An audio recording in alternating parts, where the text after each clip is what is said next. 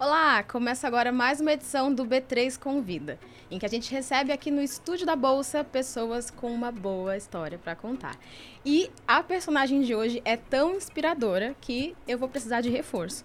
Então, Alexandre Nobeski está aqui hoje para me ajudar nesse bate-papo. Tudo bem, Alexia? Tudo bem. Hoje a gente tem um desafio. Tem um desafio tanto, mas vai ser bem legal. Vai ser muito legal. Vamos falar sobre a nossa entrevistada? Entrevistada especial. É isso.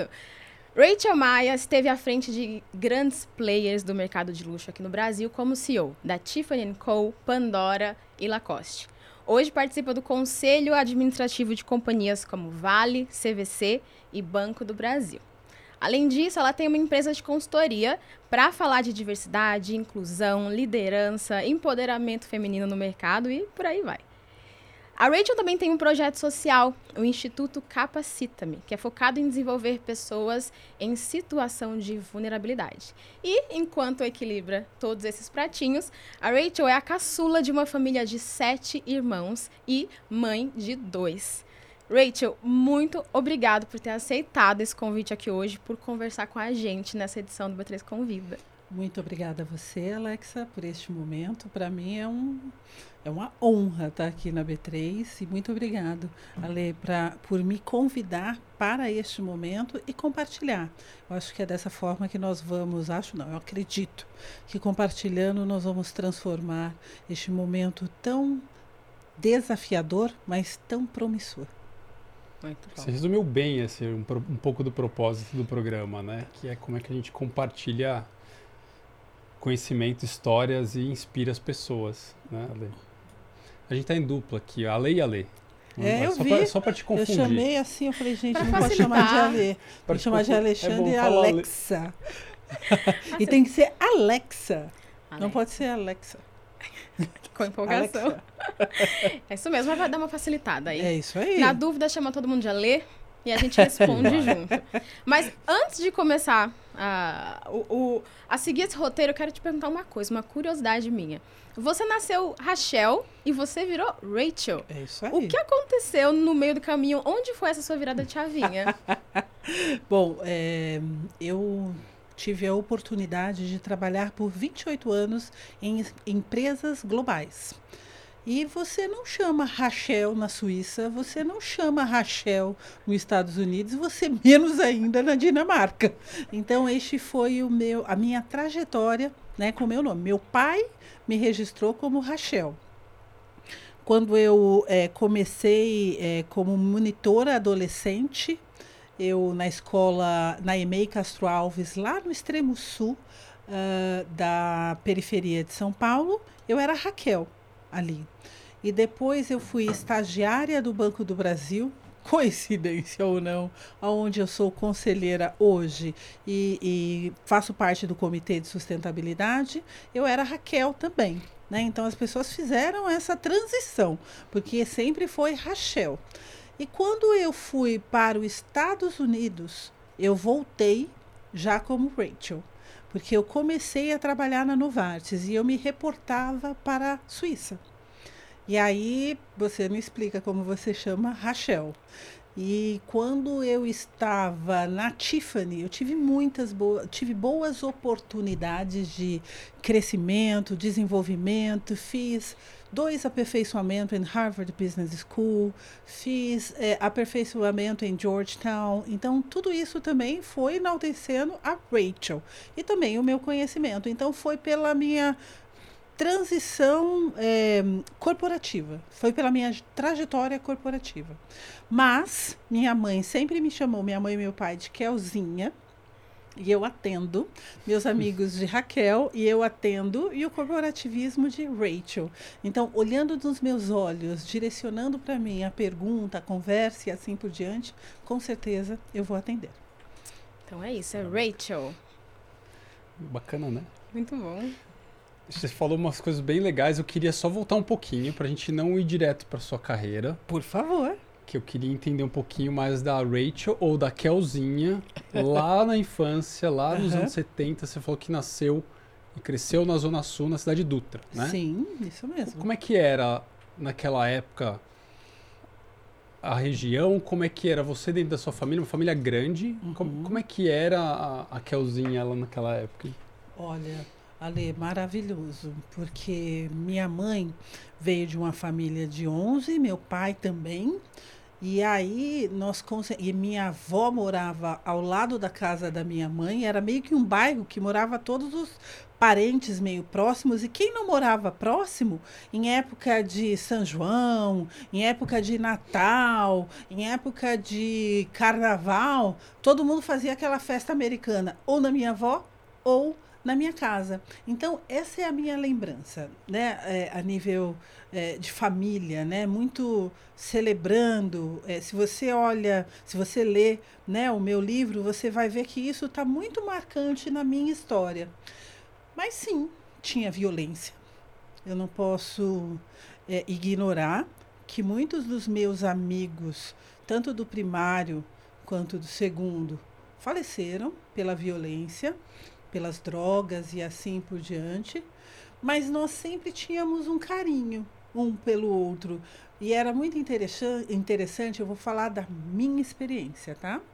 Mesmo sabendo que era um bandido, um traficante, alguma coisa parecida, que existe, e estão nos bairros, estão nas periferias, não apenas nas periferias, mas em todo o entorno, eu nunca deixei de falar com eles, eu nunca deixei de conviver com eles. Eu nunca deixei de dar atenção a eles. E isso fazia parte da história lá de casa.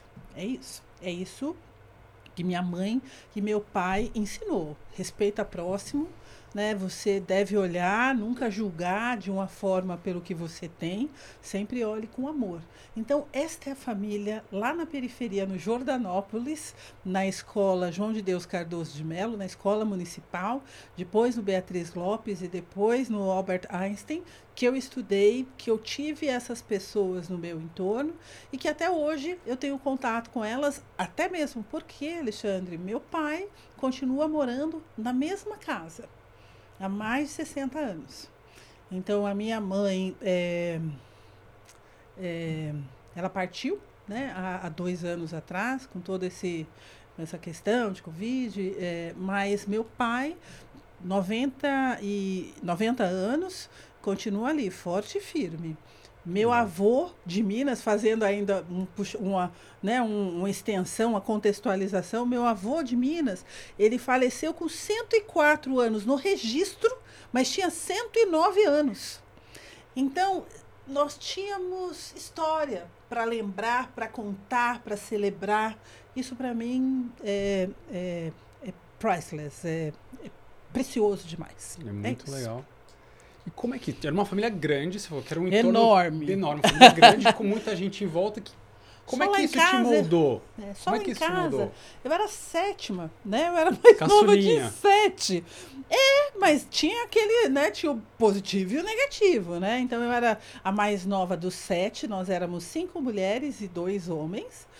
E na escola, eu sempre tive... eu nunca tive problemas de turminha, essas coisas todas, porque sempre um irmão meu estava ali próximo para mim. Resolvia a parada. É, mais ou menos por aí. Então, essas lembranças são recorrentes. A minha mãe também tinha um outro detalhe, tá, Alexandre? Minha mãe, ela trabalhava, fazia faxina. Meu pai, ele começou na VASP como faxineiro. VASP é a antiga Viações Aéreas de São Paulo.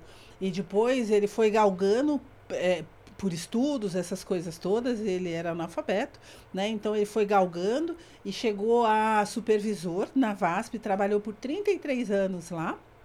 Mas, mesmo assim, a minha mãe tinha que complementar a renda. E mesmo complementando a renda com 7 filhos e 2 primos que moravam lá em casa, minha mãe tinha tempo de ser parte do conselho dos pais e alunos da escola. E a diretora da escola era, tipo, muito amiga da minha mãe. Então, a gente não podia... tinha que sempre estar alerta ao que a gente aprontava. Não dá na linha, era mais ou menos por aí. Então, tudo isso marcou na minha infância. Isso, muito bom. E deixa eu te falar uma coisa.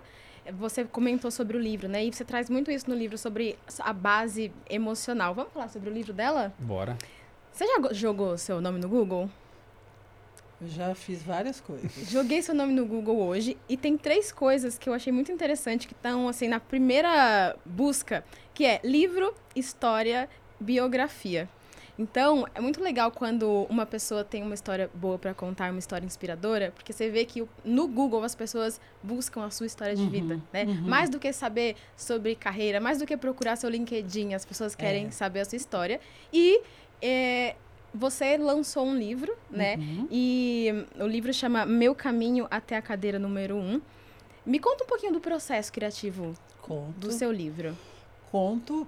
Na verdade, eu estava na dúvida, né? Eu tinha conflitos internos, porque não é fácil você expor as suas misérias, porque todo mundo traz marcas na alma, né? E aí, a Luiza Trajano e a Sônia Herr são minhas mentoras. E aí, num café da manhã, na casa da Patrícia Moraes, elas vieram até mim e falaram assim, então, não estou entendendo, o que você está esperando? As pessoas precisam, né? Precisam que você compartilhe a sua história. E aí, depois daquele feedback, eu fiz quase uns 7-8 meses com o analista, né? Para ter essa maturidade de exposição, que não é fácil, e fui para cima. E aí escrevi, comecei a escrever, eu tive uma mala. Né? Sempre, eu tinha uma mala com diários, né? Com anotações de momentos peculiares, eu não vou colocar como especial não, porque alguns foram super e outros não foram tão bacana, mas minha mãe sempre me incentivou a guardar, então aquilo foi minha fonte também de inspiração. Minhas irmãs foram fonte de inspiração, meus pais foram fonte de inspiração, meus compadres, os padrinhos dos meus filhos foram fonte de inspiração, que estão comigo na minha vida há muitos anos. Eu gosto de pessoas, então eu recorri a pessoas para que eu pudesse ser o mais fidedigna possível no compartilhar a minha história com os outros. E aí foi isso. Eu ouvi de forma muito querida, né, tanto a Luiza quanto a Sônia, e fui para cima. Foi exatamente dessa forma que nasceu o meu livro. Óbvio, foi fundamental, depois de eu ter ouvido esse feedback da Luiza e da Sônia, que são pessoas preciosíssimas para mim, eu fui lá no colo da minha mãe. Eu fui lá e falei, mãe, e aí? O que a senhora acha? E aí ela colocou para mim o positivo e o negativo. E olha que minha mãe tinha até o 3º ano, né, do primário para vocês. Isso, 3º ano do primário, depois que ela criou os filhos. Né? Então, sabedoria não é o acúmulo de conhecimento, é a arte de saber viver bem e compartilhar o seu conhecimento. Então, minha mãe, ela foi fundamental, né, para este processo, e eu tenho recebido bons feedbacks na perspectiva de compartilhar a história e essa história ter sido, olha, não, esse não é meu projeto de vida, meu projeto de vida é esse, ou, sabe, ser a mola propulsora para olhar para o objetivo, ou valorizar as oportunidades que muitas vezes a gente não enxerga e deixa o outro definir a minha parte da minha história e assim por diante. Então eu fiquei muito feliz como o meu livro pôde empoderar, impulsionar e dar o devido valor muitas vezes para aquelas pessoas que não se davam valor. O que você descobriu ali, Rachel, no meio do caminho que você redescobriu, na verdade? Algo que você estava lá guardadinho, escondido, e que você foi nesse processo todo, que é revisitar essas memórias, esses achados, essas pessoas, você acaba encontrando umas preciosidades ali que não estavam no radar, né? Gosto da sua pergunta, Alexandre Nobeski. Tá correto? Aí, certinho. O medo, que estava tudo bem sentir medo também. Que estava tudo bem não dar certo de primeira.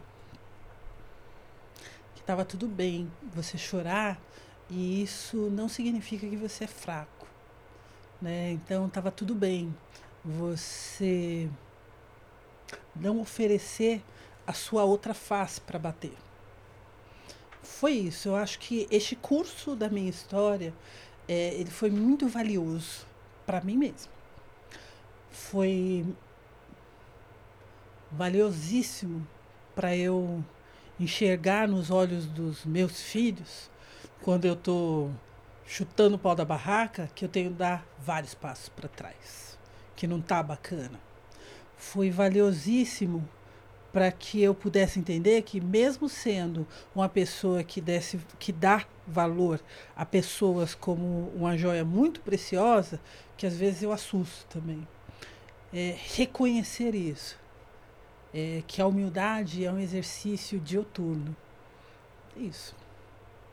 Então, com certeza, Alexandre e Alexa, vocês, em muitos pontos, as histórias de vocês são bem melhores que as minhas. Eu tenho várias histórias, né? Eu tenho uma caixinha de história. Mas em um dado momento, quando a gente coloca essas histórias juntas, a gente cria um coletivo e esse coletivo faz toda a diferença para a transformação. Mas isso significa tirar as ideias da caixinha. Isso significa que vai incomodar. Isso significa que você vai sair da sua zona, muitas vezes de conforto, e vai procurar propósito. É isso que você quer? Muitas vezes procurar propósito significa que você vai ficar sozinho no cafezinho, porque você não vai mais achar graça naquelas piadinhas descabidas que faziam e ontem você ria. Né? Porque nós crescemos, nós ganhamos, nós investimos e fazendo piadinhas com o perfil do próximo. Não é mais bacana. Então você vai ter que ser a pessoa a se posicionar e falar, então, isso não foi legal. Isso não representa uma pluralidade que nós estamos pregando no relato integrado. Como é que você está falando isso aqui, como a mais alta liderança? Então, nós temos que vigiar o tempo todo nesse processo de transformação. É isso, Lê. Eu acho que nós estamos num processo transformador, que não tem aquele que sabe mais ou que sabe menos. É uma caixinha onde a gente coletivamente vê onde afina melhor aqui, onde dá melhor ali. E no final do dia a gente senta e fala, ó, para hoje este foi o desafio e não deu certo isso, para hoje deu certo dessa forma e como nós vamos fazer diferente o amanhã. Porque nós temos que usar esse nosso conhecimento e esse desafio entre as gerações como algo muito positivo, né? Como um coletivo, sim, que nos traz grandes desafios, porque eles são completamente da nossa geração, como nós fomos completamente diferente da geração dos nossos pais, dos nossos avós, mas a gente tem que ter, no mínimo, discernimento, que as gerações antes mudavam em 15, hoje mudam em 5. Né? E também não se colocar numa posição de sofrimento. Né? Então, eu tenho que aceitar tudo? Não, não tenho que aceitar tudo. Eu tenho que me respeitar também. Então, essa balança, ela está todo o tempo sendo medida. O negócio que você falou me parece uma coisa meio de descobrir papéis que a gente acaba tendo e me parece um pouco como é que isso tem relação com o que foi o seu começo de carreira. Porque você falou um pouco de observar o que faz sentido hoje que talvez não faça e que tem que ser rompido. Como é que você vê essa mudança de quando você começou a sua carreira profissional, uhum, e aí o momento que você se tornou uma liderança? Você deve ter passado por mudanças drásticas e de percepção também muito grande, né? Como é que você vê essa evolução? Espetacular, Alexandre, sua pergunta. Eu acho que eu sou um ser em constante mudança, né? Eu ainda estou completamente inacabada, porque quando eu sentei na cadeira pela primeira vez que eu me reportava em inglês, eu me achava a última bolacha do pacote. Depois de um ano, eu falei, opa, o sapato tá maior, tá folgado, tá faltando coisa aqui. Tem muita gente na frente, mas eu era a exceção dado a raridade, porque não tinha muitos perfis como o meu. E aquilo já me incomodava. Não aquilo tem já, ainda. Aquilo já me chamava a atenção. Eu falava, opa, tem oportunidade aqui. Aí, quando eu fui para os Estados Unidos, eu fiz house cleaning. Foi muito engraçado, cara. Fiz uma house cleaning muito tempo, porque eu fui finance executive lá. E o dinheiro acabou no finalzinho. E aí eu fiz, acho que por 6 meses, alguma coisa assim. Voltei para o Brasil, fiz house cleaning, fiz serviço de promoter. Isso fez parte da minha história. E eu não tenho o mínimo de preocupação em mas falar para vocês. Mas você fez lá, faxina lá Miami. E aqui também, não? Aqui não. Fiz, eu ajudei aqui. A minha mãe também aqui, mas quando pequena. Sim. Mas lá eu já estava num processo de executiva. Já estava em outro momento de carreira. Outro momento de vida. Mas eu queria muito fazer esse Finance Executive lá, era uma escola técnica. E aí eu voltei para o Brasil depois de 6 meses, também já achando de novo, né, aquela Coca-Cola do deserto. E aí eu fiz 3 applications. Uma que eu queria voltar para a Novartis, 2 que eu queria ir para uma empresa automobilística, e o Headhunter, que era muito amigo meu, ele falou, Rachel, eu apresentei 6 candidatos, mas eles querem mais um, né, que eram tinha a ver com gênero. Aí eu falei assim, mas eu não quero varejo nesse momento. Mas ele falou, então só participa do processo e depois você cai fora. Participei. Quem foi a escolhida pela questão, eu vou falar agora para você, Alexa. Quem foi a pessoa pela questão da pergunta escolhida? Quando o Warren Feld, que era o CFO global, que eu estava concorrendo à vaga do CFO global, que eu fiquei 3 anos, ele falou, Rachel, let me know what's going on in the world. Eu fiquei tão nervosa quando ele me perguntou. Desse tamanho, né? Eu fiquei tão nervosa, e eu lá peguei meu currículo e falei, então, eu tenho 28 anos de idade, eu tenho experiência XY. Rachel, thank you very much. I have your curriculum in front of me. Thanks. I just ask you, let me know what's going on in the world. I said, oops. Foi muito rápido e objetivo. Aí eu peguei, aí quem veio? Meu pai, que sempre nos incentivou a ler jornal e assistir jornais diversos.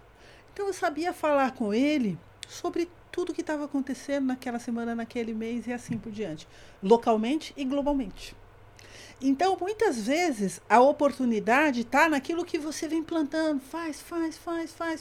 Vai chegar uma hora que alguém vai te perguntar. E se você não souber, isso é um problema. Porque você galgou por aquela oportunidade, você está atrás daquela oportunidade. Então, você tem que se preparar a todo momento. E aí, eles me fizeram a proposta, e quando eles fizeram a proposta, eu falei, então, eu estou esperando outra proposta. Aí eles falaram assim, ó, 2 anos. Desses 2 anos, fiquei 8 anos e meio. Foi muito bom, porque foi um período espetacular. Eu me aprofundei no luxo. Eu fiz mais 2 MBAs, né? Foi muito bacana. Eu fiz meu primeiro em Harvard, eu fiz meu segundo MBA na USP. Então, eu tive a oportunidade de estudar e aprofundar em cima de uma nova perspectiva, que era negotiation e consumer experience, que eu amei fazer aquilo. E aí, eu fui para Pandora. Aí, quando eu fui para Pandora, eu fiquei lá quase 9 anos. Aí eu já saí de lá como presidente, já fui como presidente. Da Tiffany, essa história foi na Tiffany, né? Foi, na Tiffany. Aí eu fiquei... Foi quando você pôs o pé no mercado de luxo acelerou. Aí eu fui para Pandora e fiquei 9 anos lá, fiz toda a expansão. E essa expansão foi muito importante, porque... Deu uma chancelada, olha, eu não sei trabalhar só neste tipo de segmento muito nichado. Eu também sei trabalhar nesse tipo de segmento muito nichado. Mas não me convide só pela pluralidade que eu represento, me convide pelos skills que eu represento. Então, isso tudo tem ficado cada vez mais notório. Hoje, eu mentoro 7 meninas. Que estão aí no IBGC, que eu ando atrás de oportunidades, ou em conselho consultivo, ou em conselho administrativo, ou em comitê, porque são meninas talentosas. É isso que eu faço depois da presidência da Lacoste. Então, eu vejo oportunidades, eu vejo que muitas procuram oportunidade, e eu vejo que o mercado está tentando entender como. Eu acho que estamos nesse processo. E o como ele perpassa... Eu vou ter perda? Não. Porque a pluralidade, a diversidade, a sustentabilidade, direitos humanos, já está provado. O cálculo prova. Você não precisa falar assim, não presta atenção na mente. Não. Em alguns lugares dá 34, outros dão 28. Lógico, não é short term. É middle long term. Então, você tem que apostar para que você possa colher. Então, essa transformação é essa jornada de letrar-se. Entender como eu devo apostar para colher lá na frente. Faladeira, né? Desculpa, gente. Tá em casa, pode falar. Tá liberado o microfone. Incrível. E uma coisa que eu acho muito legal da sua história é que eu vejo que você não só abre caminhos, mas você puxa pessoas com você em tudo que você faz. E uma coisa que eu li sobre você é que quando você voltou aí do seu período fora do Brasil, você juntou um grupo também para ensinar inglês, ensinou inglês a um pessoal da igreja, todo mundo sabia cantar em inglês na igreja. Todo Me conta sobre sabia. Isso. Phil Collins, you will be you will be in my heart. Sabe a música do Tarzan? Porque eu sou a pessoa mais sã do mundo. Então, eu tinha que começar com alguma coisa que eu gostasse. Então, foi mais ou menos por aí. Mas foi também como propósito, porque eu sou catequista de Crisma há mais de 23 anos. Então, mais uma vez, eu volto em pessoas. Eu sou Vicentina, que é um ministério que leva cestas básicas nas favelas há mais de 8 anos. Então, eu tento me conectar com as pessoas para não perder o pé do chão. Porque o mundo, eu vivo nele, então facilmente ele te traz tantas oportunidades, ele te traz tantas vieses para você não se perder. Então o tempo todo eu tenho que estar prestando atenção no próximo, o tempo todo eu tenho que estar educando o próximo. Eu fiz a coluna agora do Globo. E falei exatamente isso. A educação é a mola propulsora. Se nós não prestarmos atenção neste fato, na primeira infância, nós vamos ter problema. Então, é agora. Então, não é o futuro que pode ser... Não, é o presente, é agora. Essa caixinha de ideias que a gente tem que dar uma chacoalhada, pega 1 ou 2 e fala assim. E não adianta pegar um monte de propósito, tá? Porque a gente não vai fazer nada.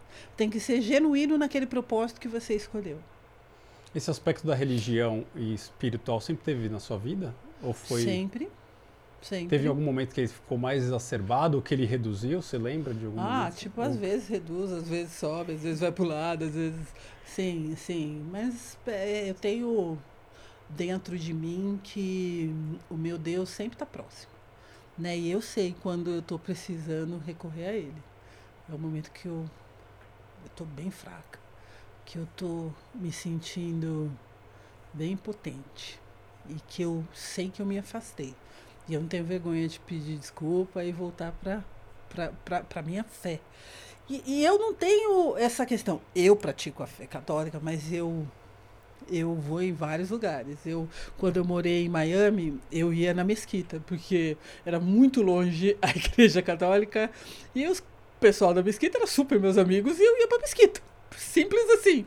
Eu professava a minha fé ali, sabe? Eu dançava e fazia, era muito bacana.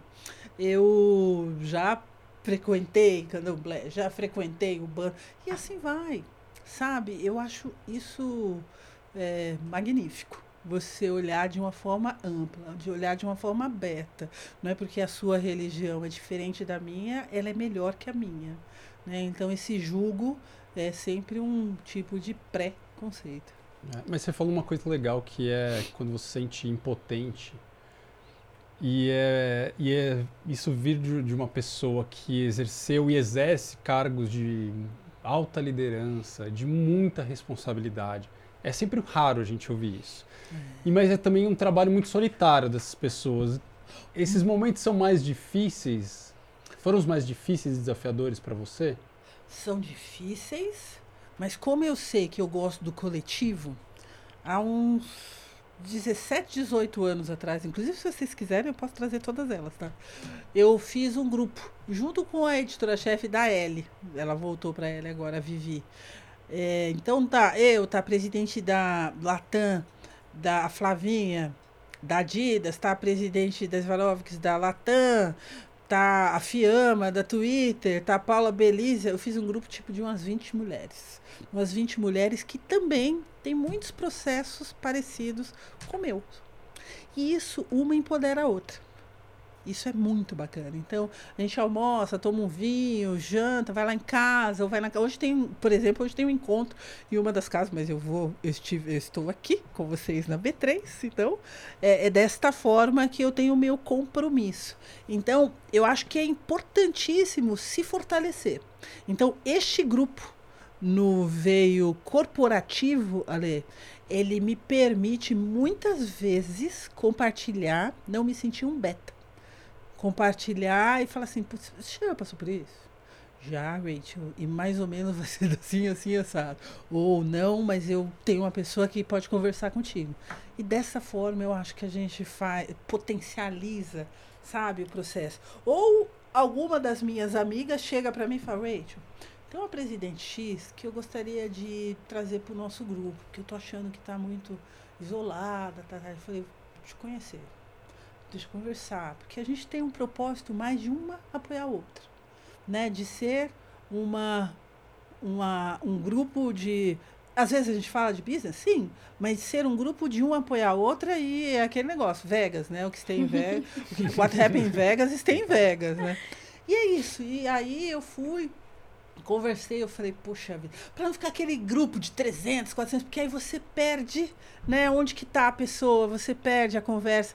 Então, é este grupo. Então, nós temos mais de, sei lá, 15, 16 anos, e aí a gente se apoia, para não sentir um beta. Rachel, eu quero pegar um gancho no que você falou sobre rede de apoio. Uhum. Você fala muito sobre a questão da pluralidade, né? Fala muito sobre protagonismo, mas eu já também ouvi falas suas sobre a importância dos aliados, né? Que você tem seu grupo de 20 mulheres inspiradoras, mas a gente também precisa do outro lado, né? É. Uhum. Nós estamos num momento, nós temos aproximadamente, como average, 51% de mulheres globalmente falando. Deste processo, 38% está na cadeira executiva. Quando você vê deste, mundialmente falando, em comitê, 25%. Quando você vem para essa perspectiva no Brasil, nós temos apenas 14% de mulheres sentado, 38% no C-Level, 14%, né, como presidente. Se você tira as herdeiras, você vai para 4.x, alguma coisa assim. Se você tira a etnia, você vai para 0.4. Agora zero, porque neste momento não tem nenhuma negra sentada na cadeira de presidente no Brasil. É isso que a gente... é um fato. Então, deste fato, se não tem, é porque nós precisamos de mais aliados que trilhem a jornada desse letramento, desse ensinamento, dessa desconstrução, para saber que isso não é normal. Nós temos uma população que representa quase 56%. Desses 56%, 13,4% é retinto preto, como eu, e o resto é pardo. E 2% de indígena, 1,x% de indígena. Nós temos que nos preocupar com esses KPIs, porque caso contrário, como eu trago pluralidade? Como eu atendo a demanda do meu consumidor se eu não falo com esse meu consumidor? Se eu não tenho a liderança também por este consumidor? Então, por isso que eu acho que é imprescindível aliados, porque hoje eles estão sentados nessa cadeira. Então, não estou pedindo espaço, não estou pedindo o lugar, eu estou pedindo apenas espaço, que olhem.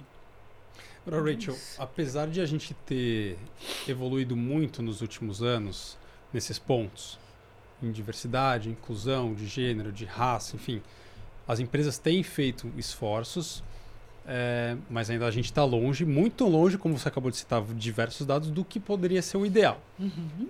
Comparando com o que você viveu na sua carreira, que barreiras que você sofreu por ser mulher e por ser negra? Como é que você enfrentou e como é que você superou? Você tem algum exemplo que você possa compartilhar, obviamente? Porque acho que esses exemplos são importantes para a gente trazer e inspirar, e não só inspirar, mas ajudar a colocar luz a esse problema, que é um problema, né? Bacana. Você sabe, Alexandre, nesse meu momento entre presidente e conselho, um não elimina o outro, né? Então, eu recebi alguns convites, eu achei bem bacana, né? Então, é porque nenhum deles brilharam os meus olhos, foi simplesmente por isso. mas a casca vai ficando mais dura, mais pesada, você entende? Uhum.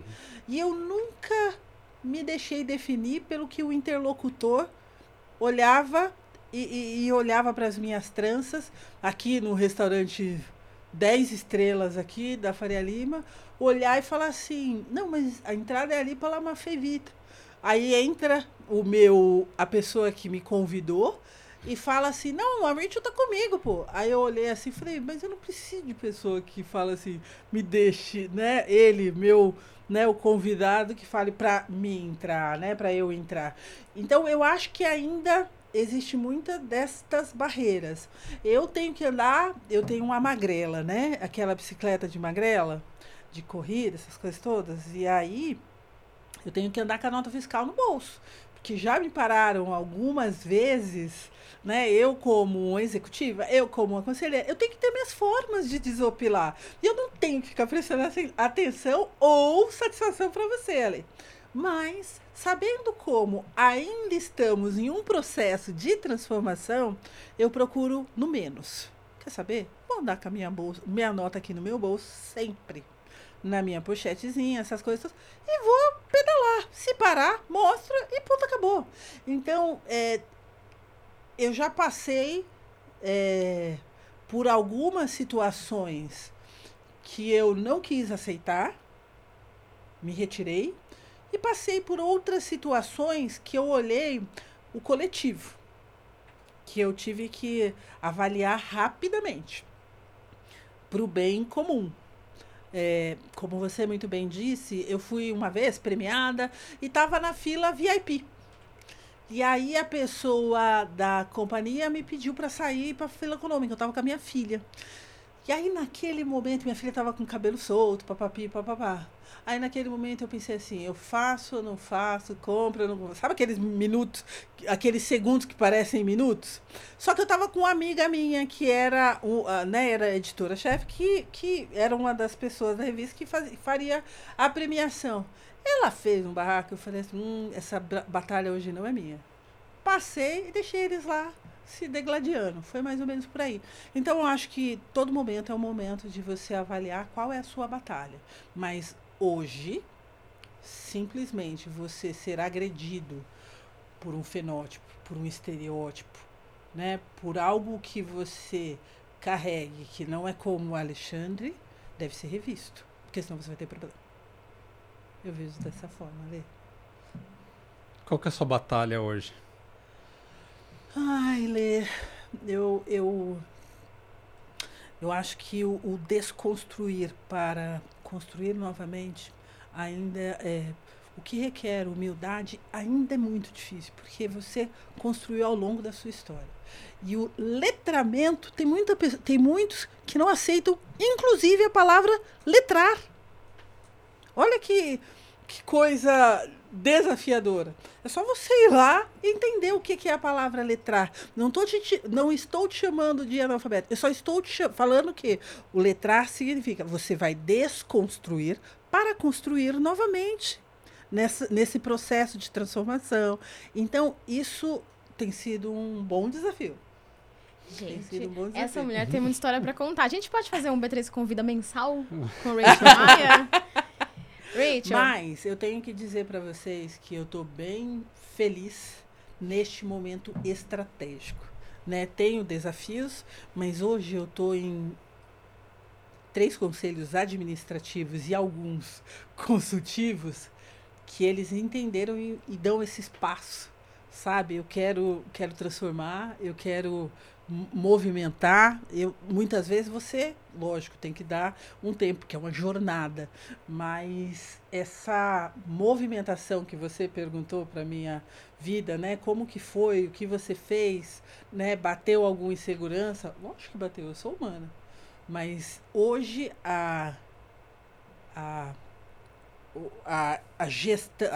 o poder que eu tenho de influenciar na estratégia de mais empresas é muito maior do que só em uma. Isso, para mim, tem sido espetacular. Você está diversificando. Total. E segmentos completamente distintos. Exatamente. Sabe? Tem sido espetacular, espetacular. Alexandre, você falou de diversificação. Vamos falar de dinheiro? Vamos. Gosto, hein? Eu quero saber uma coisa. Você aí que por tanto tempo esteve à frente aí de empresas do mercado de luxo, eu quero saber qual foi assim um luxo que você se permitiu. Comprei várias joias, várias. No meu curso da história, várias. Falar da pluralidade, falar da diversidade e ser negra não significa não gostar do luxo, né? São coisas distintas.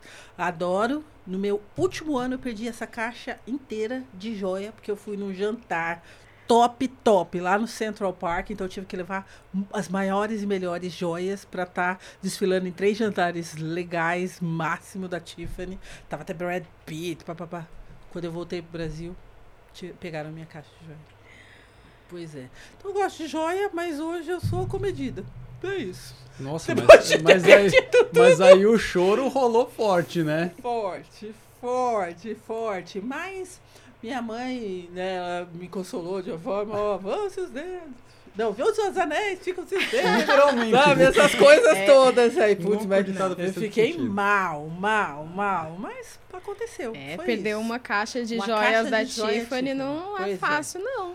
Aconteceu exatamente isso comigo. Então, sim, gosto de joia. Qual o luxo que eu gosto? Gosto de joia. Ah, eu gosto da minha casa bem organizada. Eu gosto dos meus filhos, né? Eu gosto de olhar para os meus filhos e ver que eles estão acompanhados e felizes. Eu adoro, né? Tipo, às vezes eu ligo para as mães da minha filha, das amiguinhas da minha filha, ou do meu filho, que tem 2 anos e 8 meses. Falo assim, você não quer deixar aqui? Né? Deixa aqui no final de semana e assim por diante, porque eu gosto de pessoas, eu gosto de estar, sabe, no entorno de pessoas. É isso. Rachel, quantos anos tem seus filhos? Pedro Antônio, 2 e 6. Sara Maria, 10. Você já fala sobre dinheiro? Total. Cada um tem a sua poupança. O Pedro não, mas a Sassá, que cuida da poupança dele, né? Tá, baixamos no computador dela. Ela tem que ter um senso de responsabilidade, mas de uma forma gradual, querida, né? A poupança dela, a mesadinha dela lá, às vezes é 20, às vezes é 50, depende tudo das metas atingidas, e assim vai. Os gastos dela, às vezes ela fica dura, ela vem pra mim, mãe, tostão, mãe. Gastou tudo. Manda um vale aí, né? Aí, lógico, aí a gente vai lá, né? Dá uma primeiro conscientizada. Eu acho que é importante, né? Óbvio, não precisa do radicalismo, mas é importante dar senso de valor. Sim. Sabe que meu pai conta uma história que ele diz quando eu e meu irmão, a gente era pequeno, ele dava uma mesada de R$10 para cada um, e aí... um dia, no fim do mês, ele falou assim, tragam pra mim o que vocês ainda têm da mesada, que quem tiver mais dinheiro, eu vou duplicar o que tem. E então, aí meu irmão... Gostei da ideia, hein? Meu irmão voltou com R$10 e eu não voltei. Entendi. E aí eles foram me buscar no quarto e eu tava do lado da cama chorando. Uhum. E aí ele falou assim, mas traz o que você ainda tem da mesada. E eu falei que eu não tenho mais nada. E aí, no mês seguinte, eu recebi os R$10, não gastei, e falei pra ele, assim, no fim do mês, que dia que é que você vai chamar a gente pra duplicar a mesada?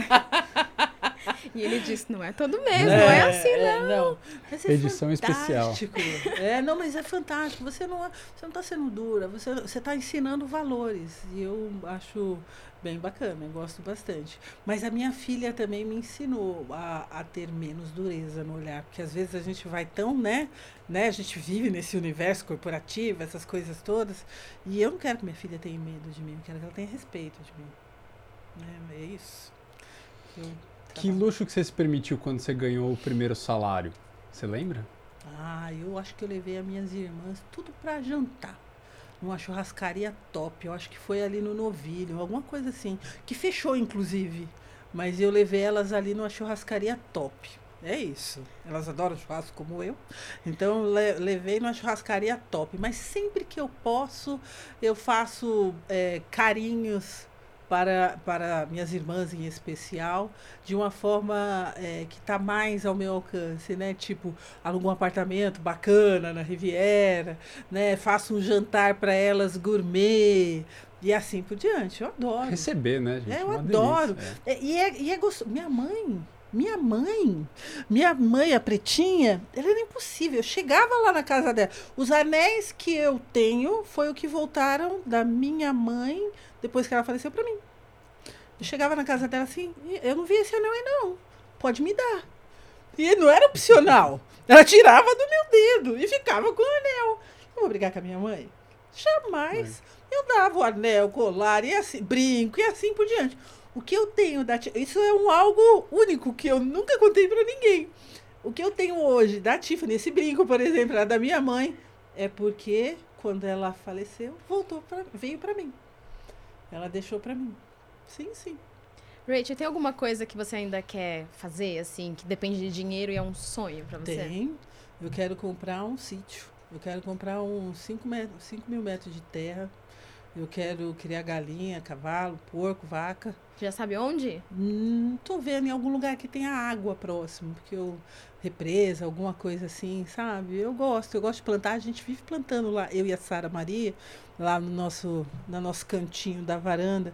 Então, meu apartamento me permite fazer essas plantaçõezinhas, entendeu? Então, eu comprei minis estufas, gente. É uma coisa maravilhosa, nasce depois de 2 semanas. Só que eu dou pro meu pai, para minhas irmãs e assim por diante. Mas é isso, eu quero me dedicar à terra.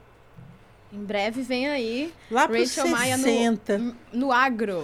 É, então, mas lá pro 60. Eu não vou fazer só isso, mas eu vou comprar antes, mas lá pro 60 eu vou dedicar boa parte da minha vida para isso. Você tem essa coisa bem organizada de planejamento de vida, assim, bem... A Luiza Trajano fala assim, a Rachel, ela é organizada, ela é ordem e eu sou progresso. Eu sou organizada, eu gosto de coisas em ordem. Meio planejadinha mesmo. Daqui 1 ano eu vou fazer isso, daqui 3 eu quero aquilo. Eu comprei o meu apartamento e tinha um target, eu vou quitar X. Eu fui lá e quitei X, fiquei dura. Mas eu fui lá e quitei X. Fiz trabalho extra, fiz job, fiz palestra, fiz tudo. Mas fui lá e quitei meu apartamento. Porque eu acho que é importante, né? Tem alguns targets de vida que, pra mim, é importante. Que é meio uma mola, né? Te leva pra frente. Exatamente, exatamente. E foi fantástico, mas... é isso. Falamos, hein? Meu Senhor Deus Pai. Mas não falamos de uma coisa. O quê? Investimentos. Tell me. Como é que você se organiza para poupar, investir? Você é uma pessoa que tem isso no seu dia. Quando você começou com essa visão? Como é que foi para você essa descoberta? Não. Eu, desde que eu comprei os meus apartamentos, a liquidação dele foi através de investimento. Então, eu faço e aí eu tenho um target de vida. Né, para eu chegar aos 60 com valor X, tô longe. Mas tem tempo ainda. Então eu tenho um target de vida e é isso. Então não dá para ficar esperando na sorte. Eu fico brava às vezes lá no meu projeto, no Capacita-me, que eu fundei. Eu instigo todo mundo, faça planejamento curto, médio e longo. Você tem que ter perspectiva também a longo prazo. Por mais que o Brasil seja um país de difícil perspectiva de longo prazo, eu tenho perspectiva de até 10 anos. Né? Eu tenho um planejamento financeiro até 10 anos, porque se faz necessário. Uhum. E eu passo isso para as turmas no meu projeto. Então, eu olho para mim, mas eu olho para o próximo. Então, entrando um pouquinho, se vocês me permitirem, no projeto Capacita-me, é um instituto chamado Capacita-me, que foca em educação e empregabilidade. Então, as pessoas, eu dou a ficha de se inscreva no curso com a mão, mas fome dói. E aí eu dou a cesta com a outra mão. Então, eu angario essas cestas com os meus amigos, com as minhas amigas, com os meus aliados e assim por diante. Então, eu vou atrás desse processo, mas o ano passado, no segundo semestre, eu terminei com 11 cursos, curso de capacitação. Formação profissional. Formação diversas para vulneráveis. É assim, ó, transista, informática, manicure, cuidador de idosos. Então, normalmente eu faço uma parceria com alguma organização que já emprega no final, né, normalmente aqueles que conseguiram ter um certo range. E aí, isso eu faço. Então, segundo, no T2 de 2020-21, nós fizemos 11. E agora, no S1 de 2022, nós já fizemos 14. Aí eu estou fazendo agora... Posso fazer um jabá? Claro. Eu estou fazendo agora uma festa junina lá no Grajaú para eu poder arrecadar fundos para pagar o segundo semestre. A gente está convidado para essa festa? Por favor, eu vou depois mandar o arraial do Capacita-me. Vocês gravaram, né? Que ela falou que a gente está convidado. Eu vou fazer de uma... Na verdade, você acho que já até mandou alguma sugestão de apoio, alguma coisa. Mandei. Assim. E é importante, sabe? É recorrente. Aí, por exemplo, vou dar outro exemplo. Eu faço dessa forma. Eu ganhei da Copenhague uma cesta de chocolate agora, uma cesta super bacana que eles dão para os executivos, presidente, e eu rifei para poder levar também dinheiro para o projeto. Legal. Porque não adianta. No final do dia, posso te falar, né? CPF, cara. No final do dia, você tem que fomentar, ajudar o próximo, sabe? E aí, quando você não consegue pela empresa... Você consegue pelo CPF. É dessa forma que eu faço. Hoje, eu estou muito necessitada da parte de bebidas e da parte de carne. Então, eu estou correndo atrás com amigos e afins para que a gente possa fazer uma festa junina digna, né? Para 1.500 pessoas aproximadamente. Ó, grande, festa grande. Então... E onde que as pessoas encontram informação sobre o Instituto? Quem quiser dar uma olhada? Capacita-me. www.capacitame.com.br. Muito bom. Eu te mando depois o flyer, né? E aí esses cursos são presenciais, são online, híbrido? Ele é um curso híbrido. Legal. Porque muitas vezes, Ale, eu não consigo pagar a condução para todo mundo. E aí, quando estava na pandemia, né? Então era virtual 100% e agora é híbrido. Então alguns ajudam, né? Vêm com a condução e outros não. É dessa forma que nós estamos... Pô, formar uma turma deve ser uma coisa impressionante. Né? Eu vou mandar depois algumas fotos para vocês das turmas se formando. O brilho que eles sentem é devolver o direito de sonhar. É mais ou menos por aí. Então, o que eu costumo dizer nos conselhos, saindo da filantropia para o conselho, é colocar na estratégia pessoas. Né? Um sem o outro não vai rolar. E é dessa forma que a gente tem feito. E é dessa forma que tem acontecido. Incrível. Foi demais. Ale, a gente vai caminhando aqui para o fim da entrevista. O que você quer perguntar eu aqui de saideira? Eu quero a segunda edição de B3 Convida com Rachel Maia. Jesus, não tem mais nada! Satisfação demais estar aqui com vocês. Muito obrigado. Eu acho que olhar nos olhos é engraçado, né? Você foi me receber, mas existe uma genuinidade, né? Eu estou vendo aqui nos olhos do Alexandre em aprender, né? Entender o que é isso, né? O que é esse pilar que é tão denso e que não é isolado, que ele não fala sozinho, mas por muito tempo foi quase, né, que escondido.